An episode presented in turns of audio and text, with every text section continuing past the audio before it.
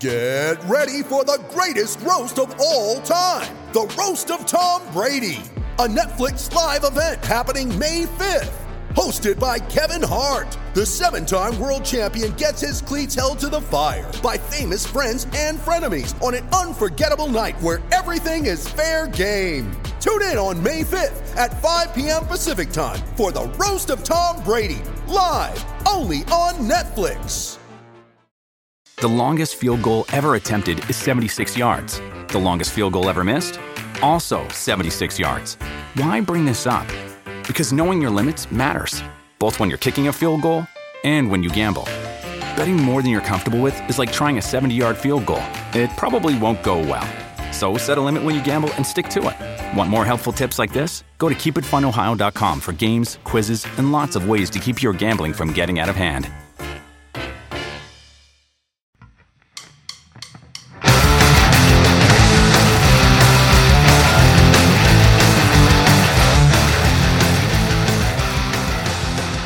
Welcome to Cast and Crank Podcast. Today we have Bill DePriest. Uh, Bill is the owner of Pacific Coast Sport Fishing Magazine and also runs a charter called uh, Pacific Bill Charters. There you go. Almost messed that one up. Uh, we talk about his magazine on this podcast, which is really cool. He also runs a festival that we're going to be part of. And we also talk about his charter service. Um, another big thing is he's one of the guys that did really well last year doing the deep drop for swordfish. So that was a interesting breakdown. He has a lot of good good uh, information. Well, to me at least, a noob. But uh, yeah, check out his charter service. Check the magazine out. Uh, and we're gonna do a little ad for him since uh, we're gonna be at the show. We have the original logo shirt. We're gonna have the six pack and calico shirt, and then we have a brand new one which is gonna get released tomorrow on Instagram. The brand new shirt will only be uh, available at the show. It's going to be a limited release. So come down, check it out. You're also going to see a lot of guys down there doing podcasts. Uh, Eric, uh, Linus Fine. Um, hopefully Decker comes on. Uh, you got Woody from Mutiny, uh, CJ Conrad, Cool Baits, Brittany Bassett, and my buddy Mark. Some some of my hardcore buddies that were in pretty big bands are going to come down because they're also pretty avid fishermen. So we're gonna do another kind of crossover one. But uh oh, and uh, Jeff Walker, Native Son captain. So come down, check it out, and here's a quick little commercial for you guys, so you could uh, know what's going on. Take a listen. Kick off the 2020 fishing season with the Pacific Coast Sport Fishing Tackle Boat and Travel Show, February 14th through 16th at the OC Fair and Event Center.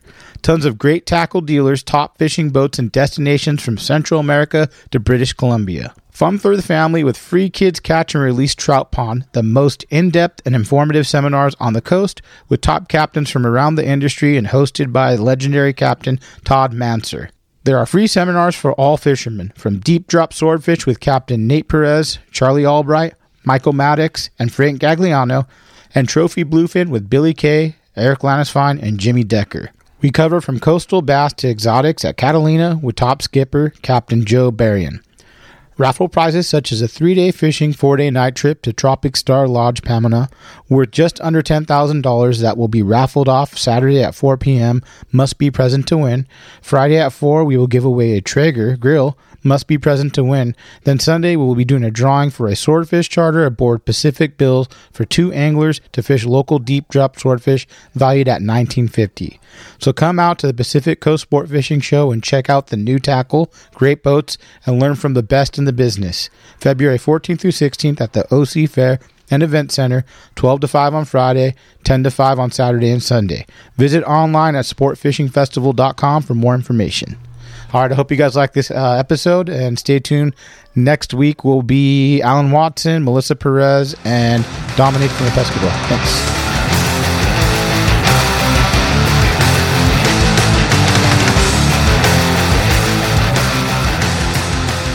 We already started. We can start like that. Okay. So uh, let's talk. One of the main points we want to talk about is your show because Bill, I'm uh, going to have a booth at the show this year, which is cool. I'm super stoked, and we're going to celebrate our hundredth podcast at uh, the show this year. So let's talk about uh, the dates it's at, the times, what goes on, some of the uh, people that are going to be on the show. so uh, we're on our 11th year at the Orange County Fairgrounds. Uh, the show's Friday, Saturday, Sunday. the hours on Friday, twelve to five, and then uh, ten to five Saturday and Sunday. So people can come celebrate Valentine's Day with their Valentines at the show. Yeah, we, we're closing a little bit early on Friday to make sure that's okay for that, people. did you do that for the wife? Yeah, we adjust, not for my wife. My wife doesn't like me, but uh, we we adjusted to, to make everyone else happy. So so our, our show has been been based on um, giving a little bit of a different opportunity. It's it's very private boater based, um, and it's based on giving out really really um, good information. You know, our seminars are what what we charged years and years ago. We charged like one hundred and fifty dollars a person to do these specialized seminars. Uh-huh. And um, when we started doing the show, we went ahead and um, you know brought in the same caliber of guys to give the information and, and cover topics that are super specialized that you can't just bring in you know a random guy that's sponsored by you know a certain real company to just do it because he's a fisherman. No, I, I agree. I mean, some of the guys you had on, like even the past, you want to name some people that've been on the show. Yeah, I mean we've had Dwayne Diego, Jay Chris, um, Greg Trompus. We've had Todd Manser. We've had Steve Lasley at our show. We've had you know you can name just about any captain. Yeah. that that's well known. Um, that that that has good information, and um, we've had them out. Who's uh, going to be on the show this year? So this year, um, we're going to have a couple of specialized seminars. Uh, our swordfish stuff is going to be covered by um, uh, by Nate Perez. He's a he's a captain of a, a buoy boat, Okay. a, a deep drop buoy boat that's um, been commercially fishing these things for years. Everything from you know harpoon to gill net to you know the the whole gamut, and he is um, incredibly knowledgeable. And um, Michael Maddox, who was a deckhand on on one of the boats he worked on, uh, who did a lot of the bait rigging and stuff. They have a company now called um, SoCal Deep Drop, where they're kind of letting people in on how to how to rig their baits by selling them, you know, direct rig baits exactly the way they do it. Uh, Todd Manser will be the host for that. He's he's comes from a long line of harpoon fishermen. He ran a harpoon boat for years. Uh-huh. Uh, super knowledgeable, super knowledgeable guy. Um, and then there's a guy named Frank Gagliano who has been catching these things on rod and reel for a few years, real quietly. He came out to our show for a seminar a couple years ago, um, but he's been catching them. People kind of looked at him like, ah, I don't know if that guy's really doing it the way we think he is, and he is, and he's been catching them for years. Yeah, that's cool, man. Super nice guy. Yeah. So, uh, is there going to be like a seminar every day or something like kind of like yeah, that? so what we do Saturday and Sunday, we'll start off with a bluefin seminar that's going to be hosted um, by Todd Manser okay. From the boardroom. Yeah. And um, he will have uh, Billy Kay will be there talking about the big bluefin deal, and then um, Eric and Jimmy will be covering. So we've always kind of covered the, the giant bluefin thing with the you know the yummy or the the um, G fly flying fish. Yeah. And what we're going to do is this year we're going to kind of split it off and do the big stuff, and then also cover that sixty to hundred pound fish. Okay. That is more of the you know the average Joe guy can go and find it. It's close to home. It eats the surface the surface plugs, which you know Eric and and uh, Jimmy are experts at. Yeah, You know, they they've to been killing it yeah, year. they run out in the afternoons and and catch that stuff. So they're going to cover that segment, and Billy's going to cover the the changes in the in the big bluefin stuff because every year there seems to be a new technique, a new idea, a new you know something that makes that elite guy catch more fish. And I feel like even with the bluefin thing, you could have a small boat, right, and kind of run after him, even because like I I remember I pulled out with my buddy Phil, and Decker's leaving and goes, "Where are you going, buddy?" And I'm like, "I gotta go home." He's like.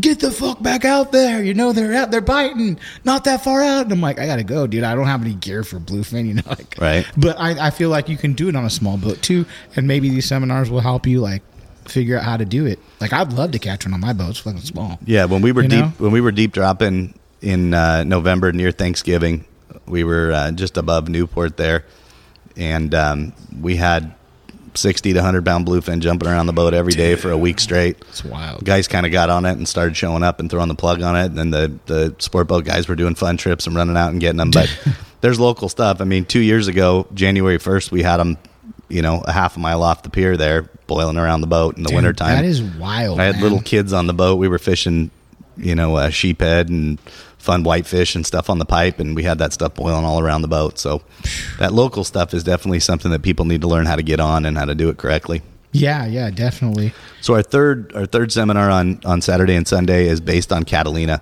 and I know everyone says, "Oh, you know, Catalina's Catalina," but This last year, Catalina fished completely differently, and we're going to have uh, Joe Berrien, who used to own Bongos. He's one of the most legit captains that's that's ever ran six pack boats in our area, and um, him and Todd Manser are going to go all through the island and and how they fished it this year on the charter boats, Great. on on the smaller private boat type six pack four pack style. Um, but the island fish completely different. You know, you could have a tank full of squid, and the guy next to you crushed it on the sardine, and you weren't catching anything. Yeah. So it definitely was a completely different island. It fished as well as Clemente. We had huge yellows there. The schools of yellows were there the entire summer. It was. Um, I don't like Catalina personally. I've fished San Clemente since I was a kid, and that's where I prefer to fish. And this year, I took all of my charters that I would have fished Clemente to Catalina because it was better fishing. Wow, that's nice. was It's a good little closer fishing. too, right? Yeah, I don't know much. I'm a fucking noob. So if I have to stupid noob questions, just bear with me, please. oh, yeah. Yeah, me too. Uh, so let's talk about how long you've been doing the whole magazine for, like how it all came about and stuff too. Because that's where this whole thing comes out of is the magazine, correct? The sure Show, yeah. sure so i um i've been reading the magazine since i was a little kid there's a there's a picture of me sitting in the hospital in in sixth grade i was dying of pneumonia with a collapsed lung Oh, man. and there's a picture of me laying there with a, a issue of the magazine that i've always had since i was a kid and um i still have that that issue? i still have that picture You but not not that issue? issue. No, no, no, no. I was little. I probably tore shit apart. um, so uh, I ended up. I worked. I went to Cal State Fullerton, and the years that I was at Cal State Fullerton, I was at a job um, selling racing stuff for jet skis and and motorcycles, and neither one of them I had ever ridden Where or done anything at? with. It was uh, just right by the by the college over there in Fullerton. It was called Linvic Products back in the day. It's it's not around anymore. But um, right before I graduated, the, the owner of the company kind of did the hey, I'm gonna I'm gonna raise you up. I'm gonna make you a manager here and all this. And um, he kept kind of stringing me along. And, and one day I went to him and pressed him real hard, and he offered me you know like two dollars raise or something like that. and uh, I was actually leaving for Mammoth to go fly fishing, and I canceled my trip. And I answered an ad to to be a sales guy at the magazine when I was I was- guess I was 22 Wow. and um, the owner told me he's like, "Oh, I already, I already hired somebody. I, I really don't need anybody." And um, I pressed him real hard and just said, "Hey, I want to come in and meet you anyway." And brought in my photo album and all the stuff I had done, and and ended up hiring me. And the next week, I started there. What and, did you start uh, doing? Started in sales. Okay. So he had just recently bought the magazine, and um, he spent a lot of his time at his ranch up in Idaho. So I started there, and I think I was there for a month. And he walked in one day and said, "Hey, I'll see you tomorrow." And uh, he left, and I didn't see him for three or four months. Wow. It was a long time. He he he just trusted that we were going to get shit done, and um, Is that kind of stressful, like starting a new job like that and being like, all right, have at it. Make sure you do this shit right. And the guy bailing. Yeah, and and the guy that was hired before me was walked out the door the day I walked in, which was like extremely uncomfortable. I'm a young kid. I don't want anybody to lose a job. Right, you know, right. It's really really uncomfortable. And um, within you know a short period of time, I took over as the publisher and started running the magazine for him. Wow. And uh, I guess that was in 2003. Wow. So I've seen this industry, you know, as far as the print side of it, changed. You know, it's changed dramatically. You know, we've seen websites come and go with the the uh, All Coast and and all that stuff, and it's been real interesting. But um, I think our, our print always will have a place in our in our area. Yeah, definitely. So when you when did you get a little more into the magazine? Like, um, so you started in sales, and when did you kind of move up to a different position? Like, just I want to know like the timeline, kind of like how you own the magazine now, correct? I do. Okay, so I want to kind of know the timeline. Okay, so- it's interesting to me, and I'm sure fans like would like to know. So within about six months of of working there, he started kind of delegating me to do the jobs that were the publisher job, and um, I think I put in six months of just doing that without a title or anything, doing it with nobody knowing that I was doing it there. And um, finally, he sat me down and he goes, "You want to become the publisher of the magazine?" And I was a young, stupid kid, and there wasn't a big raise or anything involved in it. And I said, "Wow, that sounds great." and I found myself, you know, a year and a half into it, making the same, and and kind of running this thing. And I, and I finally sat him down, and um, my wife was actually pregnant with our first kid. Oh, wow. And I, I walked into his office, and I'm the guy that doesn't tell people what's going on. I asked for a raise because I'm doing a good job, not because I have more expense. Yeah, So I sat him down and said, "Hey, here's the deal. I'm doing a good job. This is where I'm at. I need to make this." And um, he agreed to it. And you know, five minutes later, I said, "Hey, and I'm having a kid too." You know, but I try not to. I hate that when people go, "Hey, I just bought a house. I need to make more money." No, no. It's like, dude, do, do you do any more? Let me Are see you- what you're doing. Yeah, right. Like, so I. I laid get- out a big thing on what I had been up to, and um, so from there I started, you know, continuing doing the publisher thing, and then um, about three years ago, I bought the trade show and the magazine from him. So you've been a publisher for ten, More than that, fifteen years, 15 years. sixteen years, something and like then that. now are you still doing the publisher work as yeah, an owner? yeah, yeah. I'm still Okay. I'm still running the magazine on day to day and all that.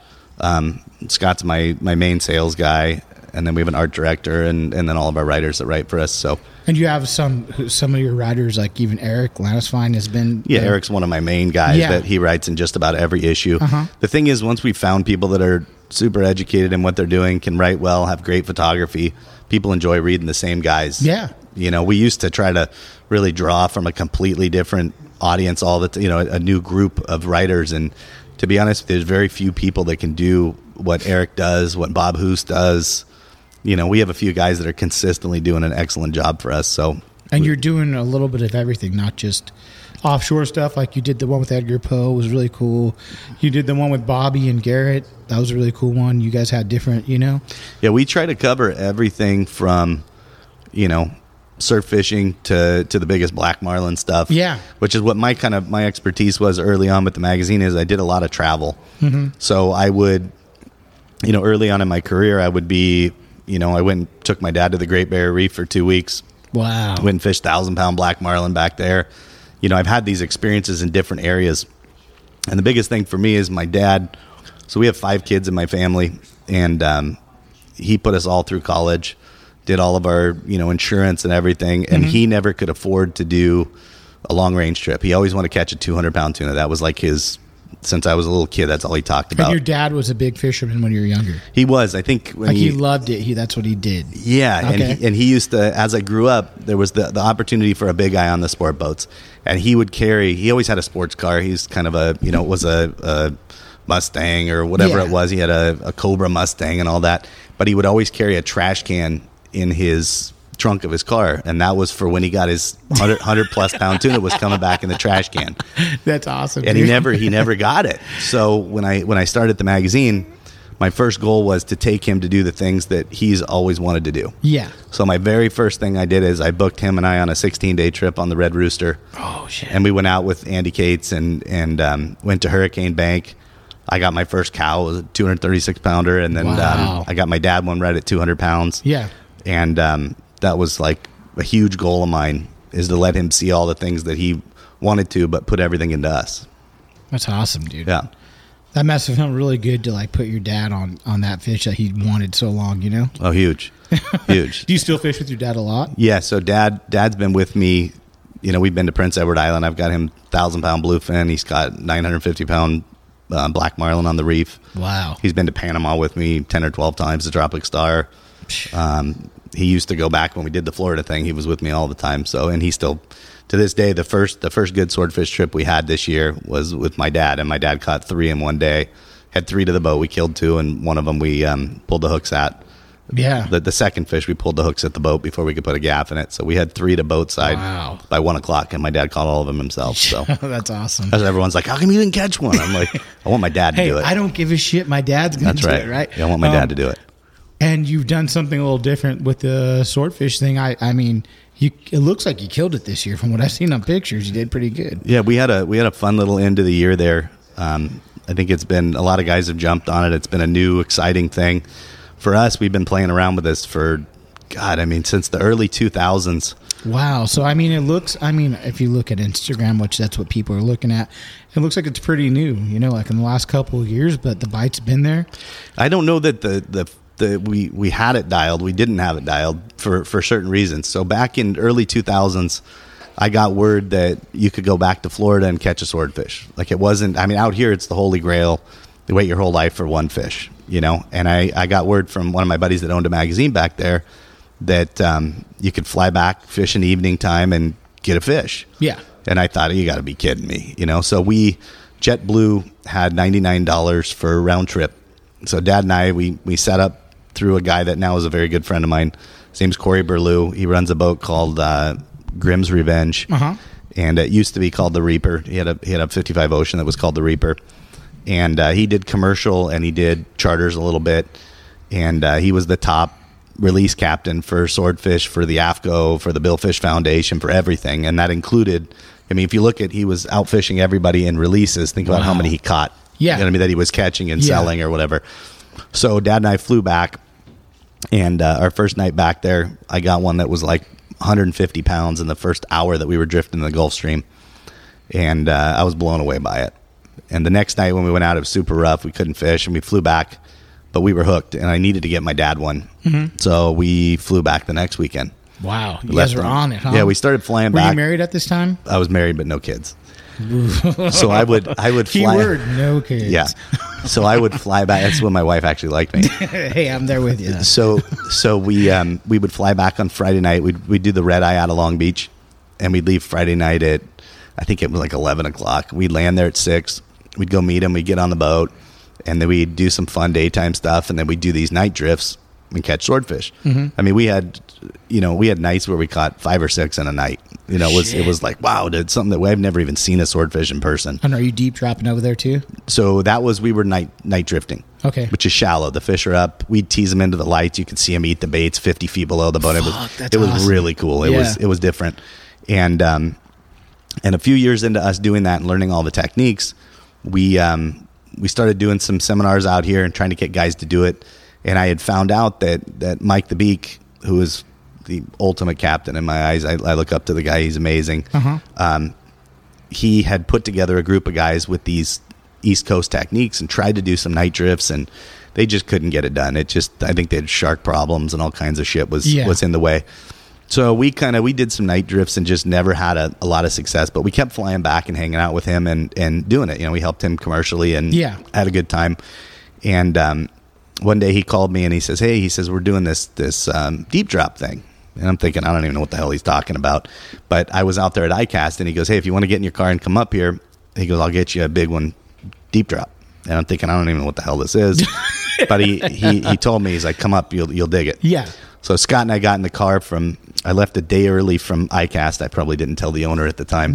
I left a day early, and we headed up, and and we actually left in the middle of um, her, uh, tornado warnings. Oh, shit. And I don't even know what the hell a tornado warning is. So here I'm driving this little shitty rental car, and I'm hauling ass because I'm trying to meet my buddy to get on the boat Yeah.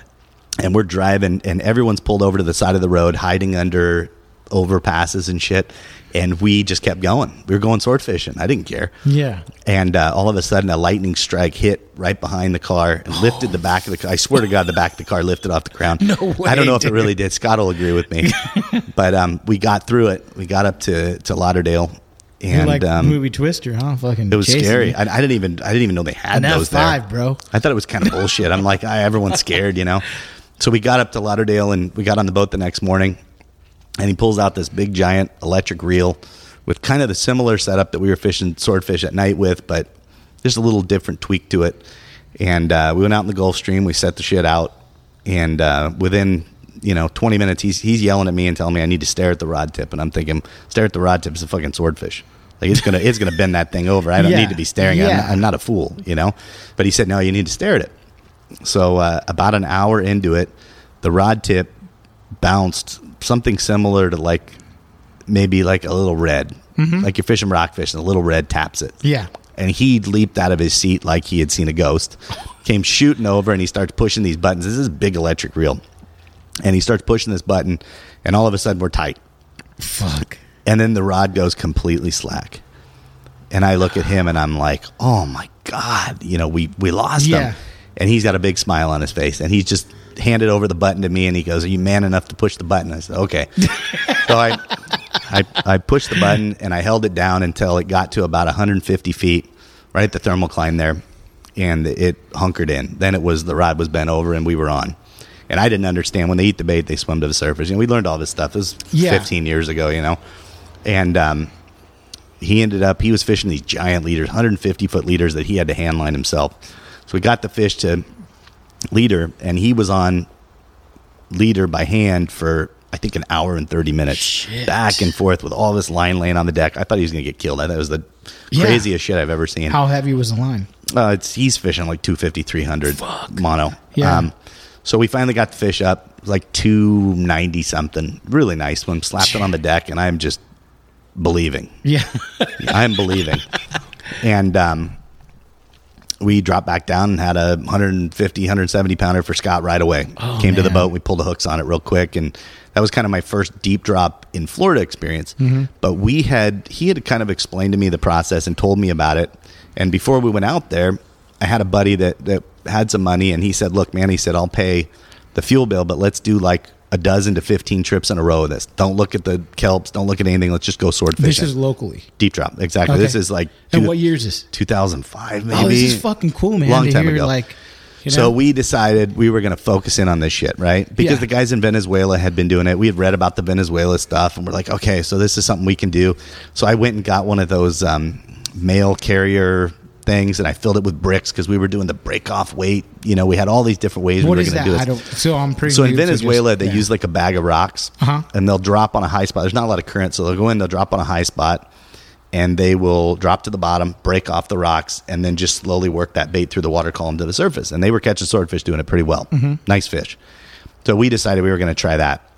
And I had information from some of the top stick boats. I knew where the fish were. Yeah. And we spent probably I think it was twelve or thirteen trips, but we had a problem with giant squid on the banks on every bank, and I'm not talking about the years where you know you hear about all these 40 50 pounders on the half day boats. It's not that not not the normal giant squid stuff but we had these medium sized squid that were probably four to six pounds that lived on every bank. I literally could stop any bank any high spot Yeah. anywhere drop my shit down to my depth that i was fishing and within seconds the rod tip would bounce and your bait was gone and we'd bring it up and we'd do it again and we were hand cranking everything we didn't have electric reels or anything exciting and um, one day we were on the 209 and Scott on the Leslie Am was was next to us, and we kept finding fish. We had a couple sets of gyros out, and we had the deep drop stuff out, and we, I mean, we're like, hey, we got another one over here. He'd run over and stick one, and we did that for a while, and all of a sudden, the rod bounced up and down, and we thought it was just squid. Started cranking, and uh, the fish barely pulled anything. It didn't do anything. Yeah. and this is before I had caught one in Florida on the deep drop, and I oh, thought, wow. I thought, oh shit, this is some little crappy shark. We screwed up. Yeah. we got garbage. And about halfway up, it pulled off. And we pulled the hook, and I looked at the bait and went, wow, it looks like it's slashed, but it must have been like a 20 pounder. Yeah. I don't know what the hell this was. Yeah. So we didn't think twice about it. We kept doing what we were doing. And then that couple weeks later, I went back and fished with him on that trip. And oh, so um, that's cool. So and that fish came right to the together, surface. and you're like, "This is fucking it." I This already had one. Yeah, Yeah, yeah. We, we hooked a fish in 2005 Yeah, or whatever it was. yeah. We had one on him. We had no clue. We didn't know what the hell we were doing. Yeah. We're waiting for the rod to bend over, and instead the rod goes slack. Mm-hmm. So that was kind of our entry into it, and then we just kept flying back and learning from Corey. You know, and I think he's probably one of the best sword fishermen back in Florida. And uh, a lot of the guys that are well known back there actually deckhanded for him or worked for him and learned Okay. from him. So we were frustrated. You know, we did it for years. We did seminars on it. We've done seminars at our show. We had the booby trap guys out from Texas. Those guys are incredible. They catch tons of them in Florida. And they came out and tried it and hooked a few oddball things that they fought for a long time. Nobody ever saw them. Um, but it just kind of fell wayside to, to other stuff. And this is 2005, six, seven. Well, then, it, yeah, it's gone on with years. Okay. And then um, this last year, you know, I started meeting up with some of the, the buoy gear guys that have been commercially fishing them. So what happened is Pfleger Institute, Chugey Sepulveda, they started doing this research. They started tagging swordfish, figuring out what depths they live in. What they were trying to do is open up more fisheries for the harpoon guys and stuff to be able to catch more fish and sustainably and um, without bycatch. So the harpoon guys are just harpooning fish. They're harpooning fish, but you got to remember once they're doing these studies, they're seeing that these fish live on the surface for you know a tiny, tiny percentage of their life. They don't they don't live on the surface. They Yeah. live deep. So they did all this research, figured out what depth that Are these they fish only live now at. when they're living on the surface? Are they a certain age? No, they they're certain- getting ready to take a dump. So Oh. they they feed they feed at a certain depth. Yeah. and they fill up their guts, and they're all pumped up. Yeah. But they can't digest food in forty degree water or whatever Okay. it is down there. Yeah. So they come up on the surface, they catch the warmth, they get that warm water going, they get the digest going, take a big dump, and they go back down. Okay. So in Florida, They don't need to come to the surface to hit that warm enough water to digest. So you don't see fish finning all over. There's So swordfish you can't everywhere. harpoon in Florida. Really, it's not going to. Happen. Every once in a while they see one up on the surface, but All it right. is not it is not a fishery. It's not like oh wow I'm going to bait Yeah. a swordfish on the surface. You don't see them because they don't need to come that they- they're not happy in that upper level. We were just having a conversation the other day, me and um, a commercial guy that's dealing with trying to do different techniques at the side of the boat, and I told him I said when we fished them in Florida, you get a 300 pounder to the boat, you just put a straight gaff in it, Really? maybe a harpoon if you needed to, but they didn't go crazy like they do here. They go wild. It's here. that warm water; they just lay there. Yeah. Do You, see, the guys see gaff that- them and flip them up on the boat? Did you see that we don't bloody do that. decks video they put up? No. The dude pulls up a halibut and they fucking start shooting it. Oh, I did see that. bam. Yeah, I did like, see oh, that. fuck, Yeah, I don't think I don't think we're supposed to do that No, here. I'm right. I don't think we're supposed to do that here. And in Alaska, they do that Yeah, with the halibut a little bit. But um, yeah, so we were we were super frustrated with this stuff, and we started talking to some of these guys, and and so Chugey's doing this research. They got the numbers, they figured out the depths, Mm-hmm. and then they wanted to figure out a new way to fish these things to kind of, you know, open up some new fisheries. So, you know, they started testing out new techniques. He flew back and fished with my buddy Corey. They spent a couple days because he was buoy fishing at night there. That's a commercial style that they do back there at night, and um, he kind of walked them through what he was doing. And um, they flew back and came up with their own techniques and stuff. And they started this this deep drop deep set buoy gear. And um, the commercial guys they i think they put out permits to a few of these guys to test it out. And um, the results were pretty damn good you know they're catching fish it's not full speed you and know this is a couple years ago. this is a few yeah a, ways back I just like hearing timeline because I think it's really cool Yeah. to break down like when it kind of really happened. No, and it's, when it really it's broke been through. around for a while. Okay. And what happened is we, to be honest with you, I, I got focused on fishing marlin and marlin tournaments, and and uh, we just didn't want to give up the time anymore because Yeah. we didn't have a lot of success. It was sad, you know. It was a, we put in a lot of time. I mean, I, I see some of these guys go out and then bang, they catch one. They're like, "Wow, this is so easy." It's like, man, we put in twenty days. Do you think it's 25 easy now days. though because uh, everything changed? The difference now is that a few things. The research that was put in to give us the depth range is a little bit better. So, And in- you were you weren't fishing that depth then. we were to a point, but but we fished Florida style, and Florida style is you know it could be eighteen hundred feet, it could be fourteen hundred feet. You drop to the bottom, you crank up, you know, fifteen cranks, and that's where you're fishing. It was always within a certain range of the bottom. Our fishery here, the fish are feeding on a lot of bait that moves around. It's not sitting on the bottom. So it's a completely different. That was one of the big lead-in things for us is seeing that the depth that they're feeding at is not the same as in Florida. Yes. It's completely different, right? The rigs work. Mm-hmm. You know what I mean? All of my technique stuff all came from learning from Corey. We've made slight adjustments to things, but what worked there, it works here. Okay. There's no question. Yeah. That's not a problem. um, so once they kind of dialed that in, uh, there's a couple of guys that played around with it. That Frank Gagliano guy, I mean, Okay. he should get some credit. I mean, he put in he put in some time personally, caught some fish. I think people looked at it and kind of went, "Nah," you know. I heard some rumors that he was doing something, and it wasn't true. He was he was straight up doing it right. Yeah, you and, knew it and he was you- catching you were fish. talking to him probably yeah, and he was yeah, catching fish. A nice guy. We had him come out to our show and talk a little bit. Yeah. and um, and he kind of stayed steady with it. And uh, this last year, you know, Charlie Albright and his dad were up um, in Is the Charlie, Masters. uh, the guy from Cousins. yeah, now they have the skirt company, Okay, yeah, him yeah, and Bill, and um, him and his dad. His dad used to run a. I think he had a harpoon boat back in the day, Okay. so he had some areas up north that he was really interested in. And they went up there and they produced. I don't know if they produced four fish in three days or something like that, but it was mind-boggling. Nobody had seen anything like it. Yeah. And um, uh, Michael Maddox, the one that's doing the SoCal Deep Drop that worked on the buoy boat, Mm-hmm. he went out locally and caught one. Wow. And I'm like, wow. But I didn't know. I knew Michael a little bit. I'd known him when he was Yeah. younger, but I didn't hit him up like, hey, what do we do?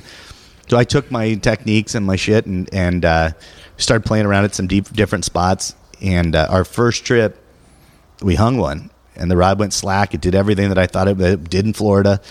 And um, I was fishing a circle hook, and my biggest mistake was, see, in Florida we always fish J hooks, and it was always hurry up and come tight, get the get the rod in gear. Yeah. So I Are was you dri- fishing electric reels now? no. And I was driving away from it. So I saw it went slack. I said, shit, my dad's not to be able to catch up. He's 74 years old. Yeah. I'm to drive away. Yeah. And I drove until we came tight and we pulled a hook. and I was like, "Wow, I just had a swordfish on." and I don't know what I did wrong, but Yeah. I, it's it's not. But I was doing this circle hook thing out here. Yeah. So and I'd never fished swordfish with circle hook. We fished all J hook back there. Mm-hmm. So again, you got to learn the new techniques. You got to put in your time.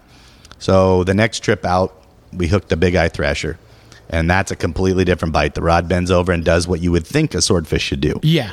And let me tell you, if if the rod, if you're deep dropping and the rod bends over and starts screaming out line, ninety nine percent of the time you're in trouble. It's Yeah. a big eye thresher. Yeah. And there's no food value. It's a killer fish. It's amazing. It's neat. If you get them up, cut them loose and let them go. Yeah. The commercial guys don't keep them. Nobody keeps them. Okay. They're not the same as a common thresher. They do not taste good. It's not something you want to keep. Cut it off. But it's a bitch and fish. It pulls Mm-hmm. Yeah. hard. It's Yeah. really cool. How many guys do you know that have caught a big eye thresher? Pretty neat. Yeah. Right. Get So- some cool pictures, I'm sure. So we yeah. did that, and then um, I was tied up doing bluefin charters, and uh, I really didn't get back to it for a while. And uh, come November, we kind of had an opportunity to spend a couple days with my dad and do it, and we did it. And we did um, we did a few trips, and uh, you know we couldn't get a bite. We had, we had three or four trips in a row that we'd we'd get a bite or we wouldn't, and it just wasn't happening. And uh, that first day, November fourteenth, my dad and I were out, and it just This is November 14th of. last year Wow, that's cool, man. and this just it clicked.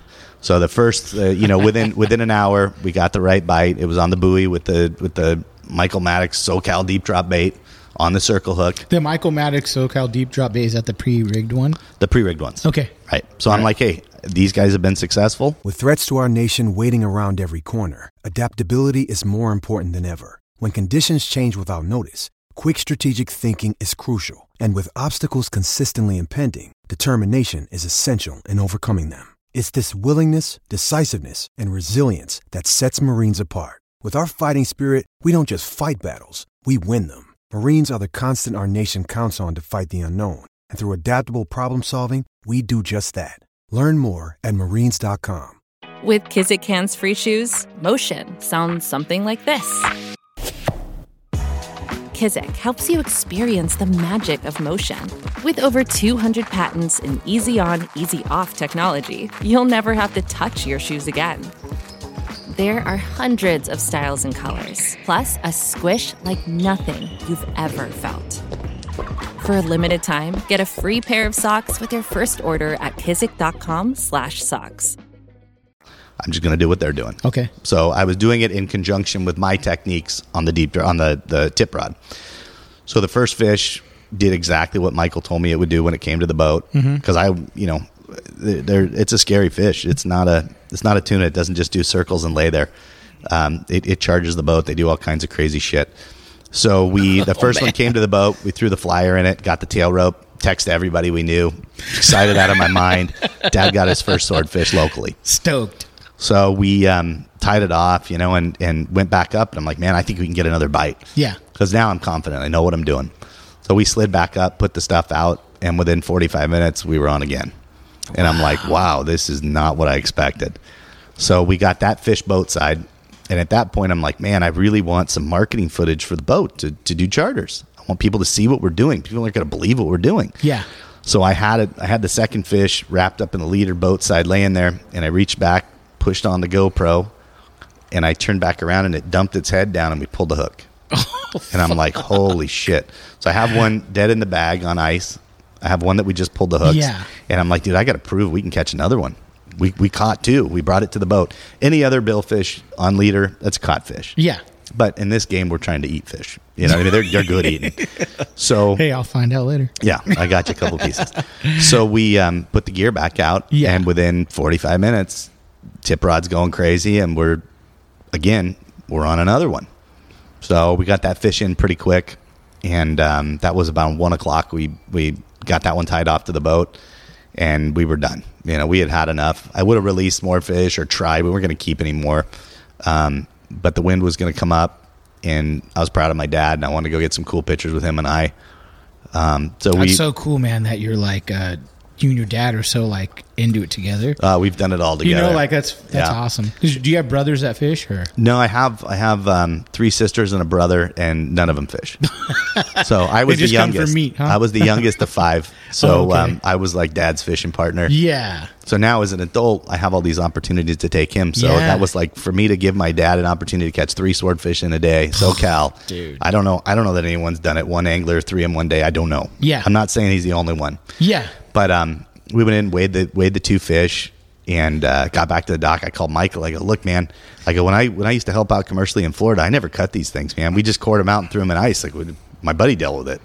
So he came down and helped me cut the fish. Oh, that's got the first man. one done. Kind of got me dialed in on the taking care of them.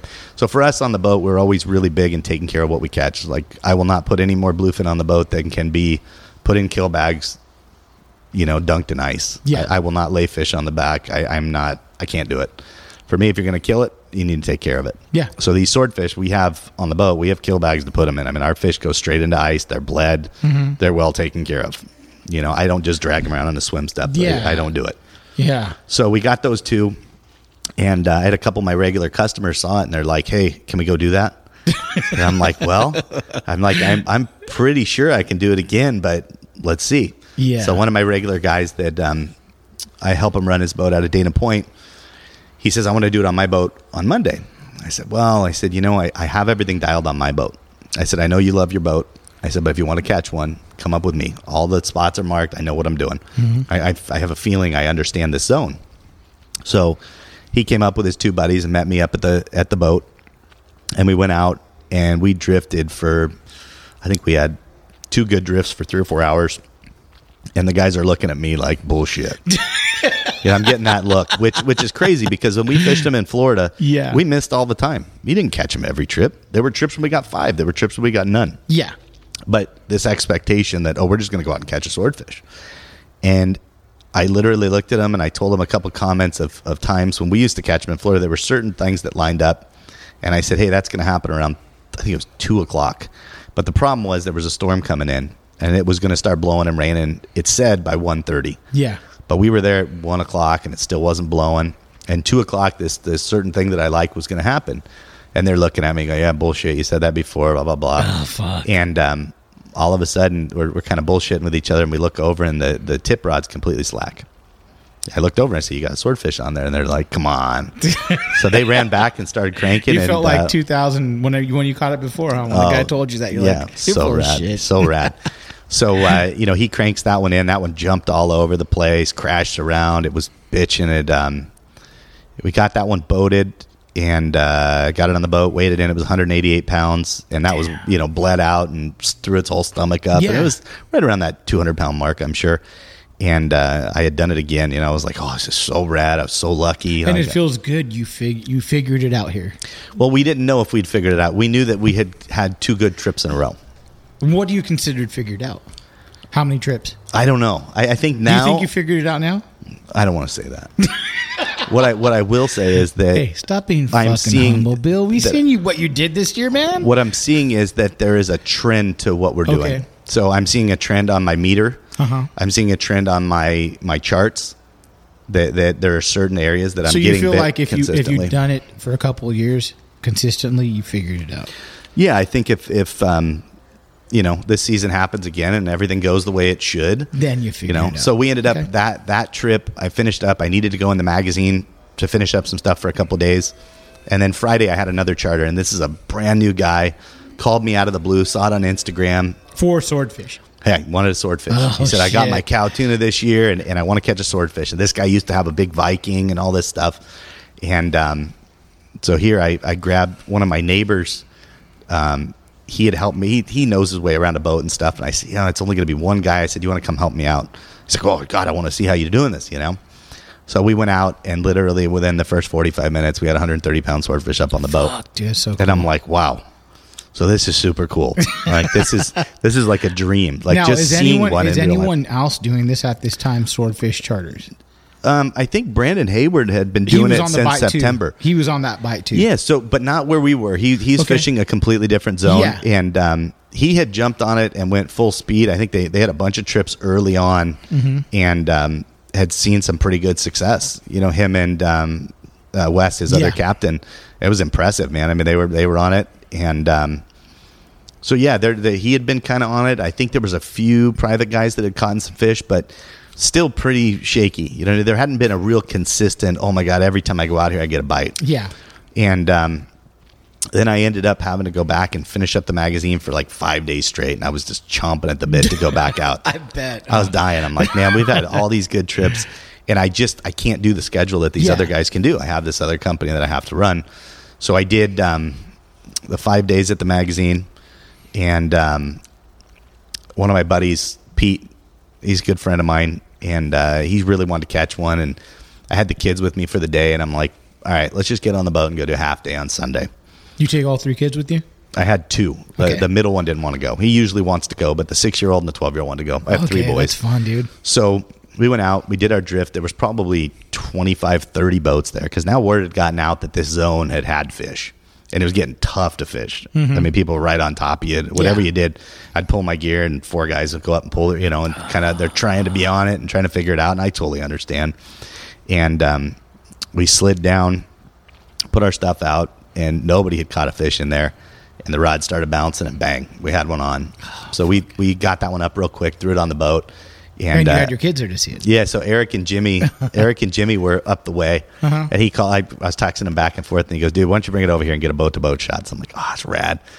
It was it was straight up fun. I mean, we were we were having a good time. We were catching fish, and, um, and I'm sure that one fish with your kids was like, "Oh, I'm stoked." They're well, they're so like, that that one was really cool. And then I ended up running a couple more charters, got a couple more guys fish, a couple of nice ones, and um, I had promised. So my my 12 year old was on the boat that day, and my wife was pissed that I let my buddy catch it and not my 12 year old because I had promised him I was going to get him a marlin the year before, and I just didn't have the time to do Yeah, it. yeah. Yeah. And um, so I pulled him out of school a couple weeks later after I was done with some charters, and uh, one of my buddies came along to help me out, and we slid up uh, to a little different areas, nobody around, and uh, we hooked one within hour and a half. I had my 12 year old on one. Oh, So I got him, you know, he wound it all in by himself. It's all we in the gunnel, but not, you know, it is what it is. But um, his fish jumped all over the place. And before we even got the buoy to the boat to unclip the buoy, his fish was jumping all over the side of it. It was pretty rad. dude, did you have that on video? Oh yeah, it, it's Oh, on my YouTube. oh, cool, Yeah, on my. Instagram, I got the video of my Yeah, twelve year old yeah, yeah, catching his fish, and uh, so I don't I don't know that there's any kids that have caught him on the West Coast. I think he's probably one of the first. Yeah, so that's pretty cool. yeah, that was a uh, a pretty special day. dude, I got a mount coming for his room, so that's awesome. he's really excited. Is he into fishing too? He is. He uh, his middle name's Marlin. So my kids, it's funny. My my first kid's middle name was Marlin. Second kid, I convinced my wife to name him Fisher, and then my third kid. Your second kid's name's Fisher. yeah, and then my third kid was like kind of out of the blue, so he's he's named after me. He's the third. Oh, okay, that's cool. Yeah, he kind of got the. the Well, everyone does. I do all A's. Andrew Adam Axton. Oh, that's interesting. Yeah, but it's the worst thing ever because you just a a a. It's like Adam, you know, you're yelling. You're, Right. You call them all. You, I'm sure you do the same thing with your kids. You just call kids different names. Yeah, you easy. get three names, and one of them's going to be And right. they, and they drive you nuts all the time. I'm sure, just like me. Oh yeah, the boys are tough. my are. poor, my poor wife. Yeah. So, so yeah, so we ended up doing. Uh, we did fifteen. Wait, wait. Did we do? Yeah, fifteen trips between Wow. November fifteenth, November fourteenth, and December twentieth. We had twenty six bites, hooked fourteen fish, Dude, that's and amazing. boated boated eight. And the fourteen, the number fourteen, those those five or six were all within out of the five or six, four were within nine feet. You know, on the leader, just pulled the hook right there. yeah, you you, know. saw them. They're right there. Oh, they're Yeah, laying right yeah, there, yeah. just out of reach. Yeah. And you can't use a harpoon here uh, in the in the sport fishery. Yeah. So we have to have them within, you know, gaff range. In Florida, we could throw a harpoon at them. Yeah, yeah, yeah. which is a little bit of a benefit, but um, you know, it it you know, but we had a lot of success. I mean, some of the ones we pulled hooks. My one of my videos that I have up, this fish jumped jumped at the boat really hard. I mean, you see it jumping at the boat, slammed in the side of the boat. Yeah. And um, that guy, we had set out the baits, and we were bit before I had my second rod out. The buoy was already laying over, and we were bit. This is gray light. Wow. And we got that fish to leader. I took two wraps on it, went to swing the gaff, and it just popped off. Just pulled the hook, and he was devastated. I mean, this poor guy. He spent. He said thirty. He said the last swordfish he hooked was thirty-seven years ago. How does it make you feel? And I'm like, holy shit! I'm trying to explain to him that in reality, I'm sorry. I'm sorry, man. in reality, he caught the fish. Yeah. It's a caught fish. I mean, a, a, a billfish to the leader is a codfish. but Yes. he didn't get to eat it. You know what I mean? yeah. No, so it makes we, sense. We slid up the hill, put the baits back out, and we had one on right away again. And that, Yeah. that we got him his his first swordfish, and that was like amazing. But we've had some experiences with him at the side of the boat that's super gnarly. I mean, you got to be really careful. I bet, dude. Did you try to ram your boat and stuff? Oh, that I was just over doing boat work today, and the, the whole side of my boat scratched up pretty bad Oh, from swordfish bills.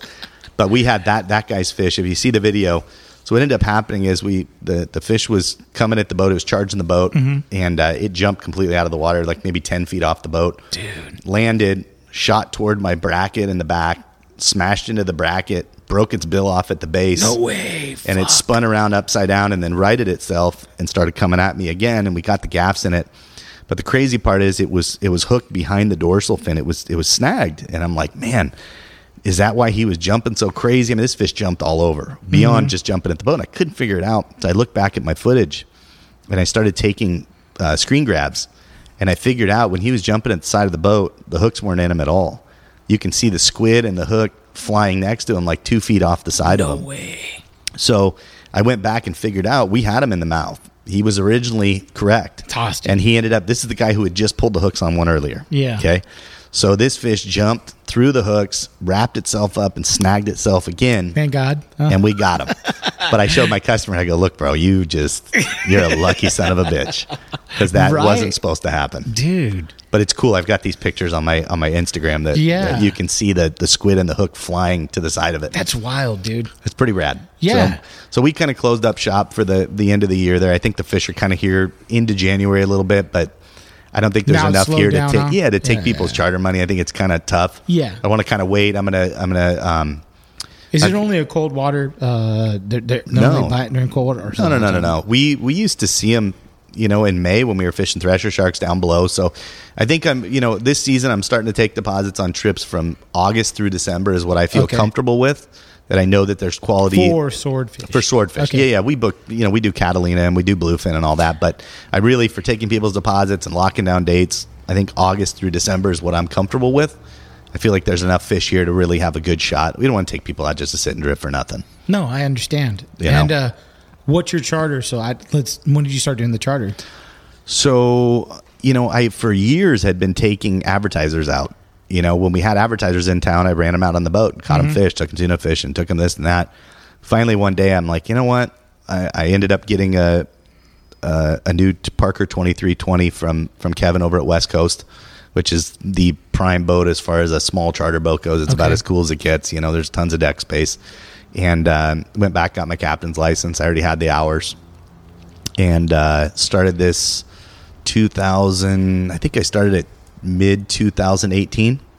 Oh wow, so it's pretty recent. Yeah, yeah, yeah. I had been, like I said before, I wasn't doing it for money. I was doing it when I had an advertiser in town. Do you feel like you still do it kind of almost for fun? Like you just love going out and taking people? So the the swordfish thing has been a total resurgence of excitement for me in the fishery. Like for me, the the bluefin thing was rad. I mean, we had we had one of the the early 200 pounders in 2016. It was early July. We got it fishing a completely different technique. We got it on a downrigger, the way I fished tuna for years, and um, you know we did it for years, and it's fun. Don't get me wrong. I Yeah. love bluefin fishing; it's great.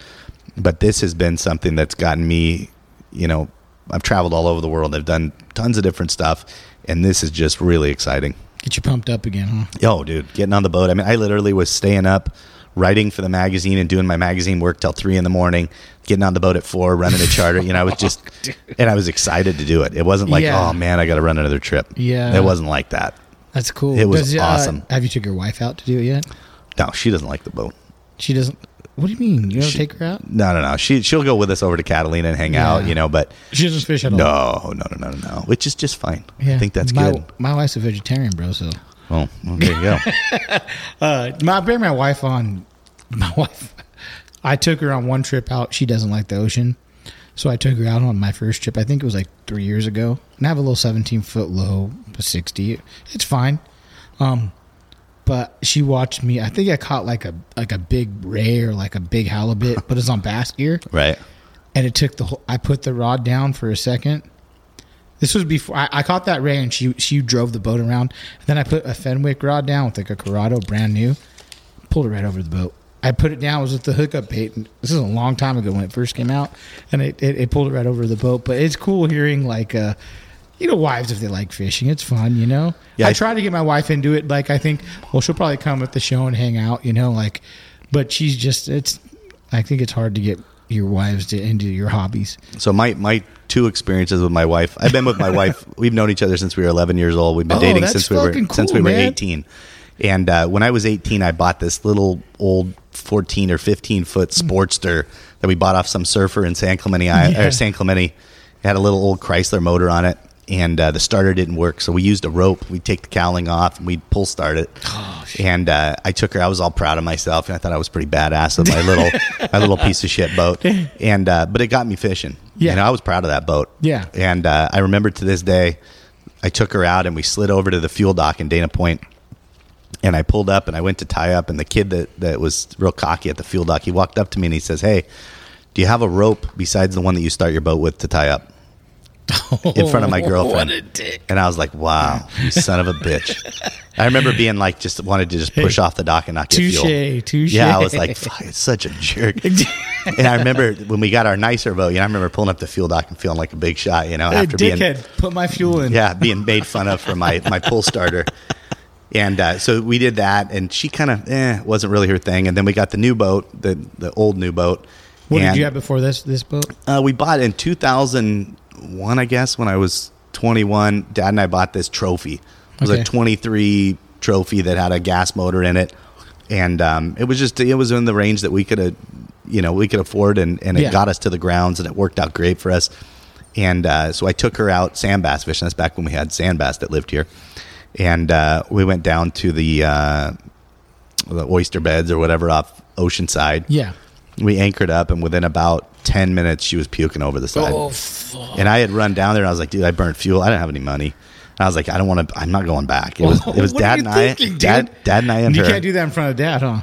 No, dad's looking at me like, "Why'd you bring this girl?" so we um, we uh, I looked at her, and she's puking her guts up. And my dad had bought this electronic bracelet. This was 19 years ago. He bought this electronic bracelet called a relief band Yeah. and he uh, he pulled it out of his box because he gets seasick. He takes a patch or whatever every Yeah. time we fish, and uh, he took it out and he's like, "I've never used this, but let's try it." And we put it on her, and she literally went downstairs and read a book for the rest of the trip. Never threw up again. Oh, that's awesome. I was like, "Wow!" I carry four of those on my boat for passengers. oh, so you can still get them. They're around now. They yeah, forever. They've they've been What, around. what are they called? You don't know what they're called called. a relief band And where can you get them at? Online. I mean, they have them all over. Oh, yeah, have a that's website great. I mean, just to have them, like Oh, even I've- we filmed a pilot, and even the dude that was filming uh, was thrown up. And we were we were fishing calico bass like on the beach. Yeah. and I'm like, dude, people get it really easy. Well, I had a customer this year. I, I wasn't carrying them all the time, but I had one that was like half battery out. And I had a customer this year puking his guts up, and he's like, I don't want to try it. I don't want to try it. Finally, put it on, and he stopped throwing up. And he started catching fish and having a good time. The battery ran out. He started puking his guts so up again. weird, it's dude. amazing. I, I don't know how it works. I don't understand it, but it's it's pretty cool. no, that's cool. Pretty cool. that. So that's that was kind of a, you know, but for me, I I, I grew up fishing the docks at Davey's Locker. Yeah. you know, when they had the bait in the tanks there. My dad took me there since I was three years old. We used to sit there. I caught my first legal halibut when I was five years old. There, Dude, I was on the doing I, man. I was on the cover of Western Out, uh, Western Outdoor News, which I always send over to them because we're kind of not competitors, but I always I always post that picture up you know, of me on the on the cover of Western Outdoor News. It's kind of funny bust your balls a little. yeah, and then my dad, so he started taking me out of kindergarten, like back in this was 85, 86. Yeah. and um, the yellowtail used to be all over horseshoe kelp. I mean, it went crazy Wow. up there. And my dad took me out of kindergarten, took me up on the Victory, and we went out and I got my first yellowtail when I was five. Dude. And I, I took it in an ice cooler to my kindergarten class. My dad took the time off work. Brought it in to, To show, show all the kids that I'd caught this this yellowtail. That's awesome. It was on dude. ice. It was like the coolest thing. So- Yeah. yeah, my dad kind of, you know, through time, I got my first marlin when I was 11. My dad took me to Cabo. You know, he just always kind of kept me in the Yeah. in the loop, trying to get me into the different things. So it was pretty rad. So cool, man. Great story. Um, is there anything else you want to touch on, like for the show or anything like that? Yeah, I mean, I, I think, um, you know, our show, the, the interesting thing is, you know, we'll have guys show up there and kind of look at it and go, oh, it's a little smaller. It's not like a Fred Hall show. You know what I mean? But we're not trying to be a Fred Hall show. Fred Hall is an awesome show. It, it is big. It's got hunting. It's got freshwater. It's got all kinds of cool stuff. We're different. We're more a private boater based. Um, our seminars are private boater based. It's not a, you know, there's not a bunch of freshwater stuff. It's it's it's very focused on what we do. But don't get me wrong, you do have. I mean, there's a little like Reeves. There's there's dudes that that that are there that are based. It's. It, I mean, if you're a freshwater guy, usually Oh, these no, guys they're- cross they're- over to Calico or Spotty. I personally, I had a great time last year. It was. I, I liked it because it was calm. So like, I could take my kids, walk them through. It was calm. Get some food. You know, have a couple beers. It was. It was a lot of fun. you Well, I think there there definitely are freshwater products there. I mean, Yeah. there's tackle stores there. I mean, Yeah, they're selling yeah. what they're selling, but I think um, we just don't have a lot of the random stuff. Yeah. You know, there's not a lot of random stuff, so we've tried to keep it to very, very pure to fishing. You know what I mean? Which keeps it a small. It's It a is, small show. is. It's not a huge show. I think um, the value in coming to our show, a lot of it is the seminars. The seminars are absolutely, you know, hands down. There's there's no other boat show or anything that I've been to that there's two or three hundred people with standing room listening to speakers speak. Right. It's pretty. We're proud of that. Yeah. You know, it's it's been a it's been a, a long road putting the show together and getting it together, and um, I think we have a great set of vendors. I think we have awesome speakers. We have tons of boats, all the big boat brands. We're gonna have uh, Blackfin, Boston Whaler, Parker Boats, Defiance Cool. Boats. I mean, there's a lot of different boat companies. Yeah. There is a lot of boats down that middle aisle. Too. Yeah, and they're all you know they're for our area. Yeah. there's not a bunch of random stuff. It's Yes. it's it's our stuff. So we're really proud of that. And uh, you know, being our 11th year, I think people understand our show for what it is. You know, it's it's I agree. It's something special. It's an Orange County show. Yeah. So uh, where can they find all the information out about the show if they want to come check it out? Um, you can go to uh, sportfishingfestival.com. That has uh, we'll be updating it with the new vendors for this year, and our seminar schedule I think is up there. Gives you the the By hours. the time this is out, it'll be updated. Right? Yeah, the, the hours for the show and all that will be there. Um, you can look on Pacific Coast Sport Fishing's Facebook page. We'll have updated stuff. Great. We're going to be giving away. That's the other thing I, I totally blew and forgot to talk about here. We're going to be giving away um, a three day, four night fishing trip to Tropic Star Lodge for two guests, Wow. which is like a just under ten thousand dollar trip. Amazing. Uh, we're going to be giving that way Saturday at four o'clock. You got to be present, um, but as all you do is fill out your ticket and put it in the box. Um, Friday we're going to be giving away a Traeger grill, and Sunday um, I'm going to be giving away a uh, swordfish charter for a couple of guys on my boat Wow, to awesome. uh, come out and check it out and, and see the swordfish stuff. So we're gonna have some good giveaways. We always give uh, the first fifty people through the door get a free beer. I don't think any other show does that. that's kinda cool. Hey, guys, show up early. Yeah, so we kind of do that. We have a bunch of giveaways for people when they first Yeah. get there, and it's it's more of a you know a cool hangout, relaxing. There's not people climbing all over you and stuff. Gives the vendors a chance. If there's somebody that you really want to learn about their product, if there's somebody that you want to talk to them about their boat and don't want eight thousand people climbing all over you, this is the place. It's the opportunity to talk to the real guys. Um, the guys from G Fly will be there with a booth. You can learn about the flying fish and stuff.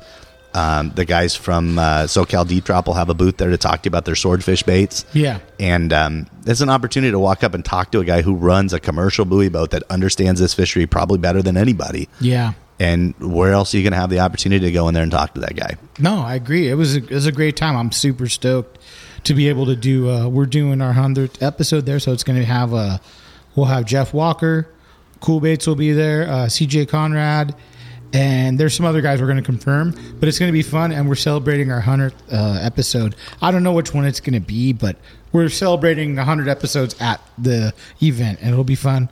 I'll be there all three days. It'll be fun. Come support uh, everyone because I think it's really cool what everyone's doing. You're doing too. You know, like all these guys here work hard for what they're doing for the fishing industry, and let's come out and support them. You know.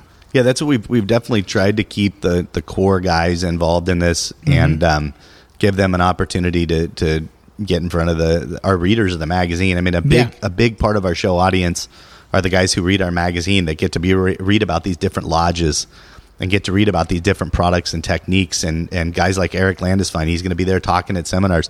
You guys have probably read a ton of his stuff. Come out and meet him, shake his hand, Yeah. talk to him. And hopefully we'll have a lot of these guys come by the booth. I think Bobby's going to be there. Eric will be there. Um, all kinds of dudes. I'm, I mean, I'm going to try to get people. I think Benny will probably come by. Um, a lot of the past guests, I'm going to try to get them on for a little bit, and hopefully some new guests. So again, come please come out and uh, check this out. It's going to be a lot of fun. And uh, where can they check your charter service out at? So my, my charters is uh, pacificbillscharters.com. Mm-hmm. Uh, that kind of gives you a rundown of what our prices are and what we're doing um, for this year. Great. Well, So. thanks. Hey, I don't think you seem nervous at all, dude. This was great podcast, dude. You talk just fine. I don't know about that. hey, another thing. We love our wives. We're just kidding around when we yeah. say we Oh, yeah. I'm, I'm with you. hey, I, thanks I again, agree. Bill, for coming on. I appreciate it, man. Okay, thank you.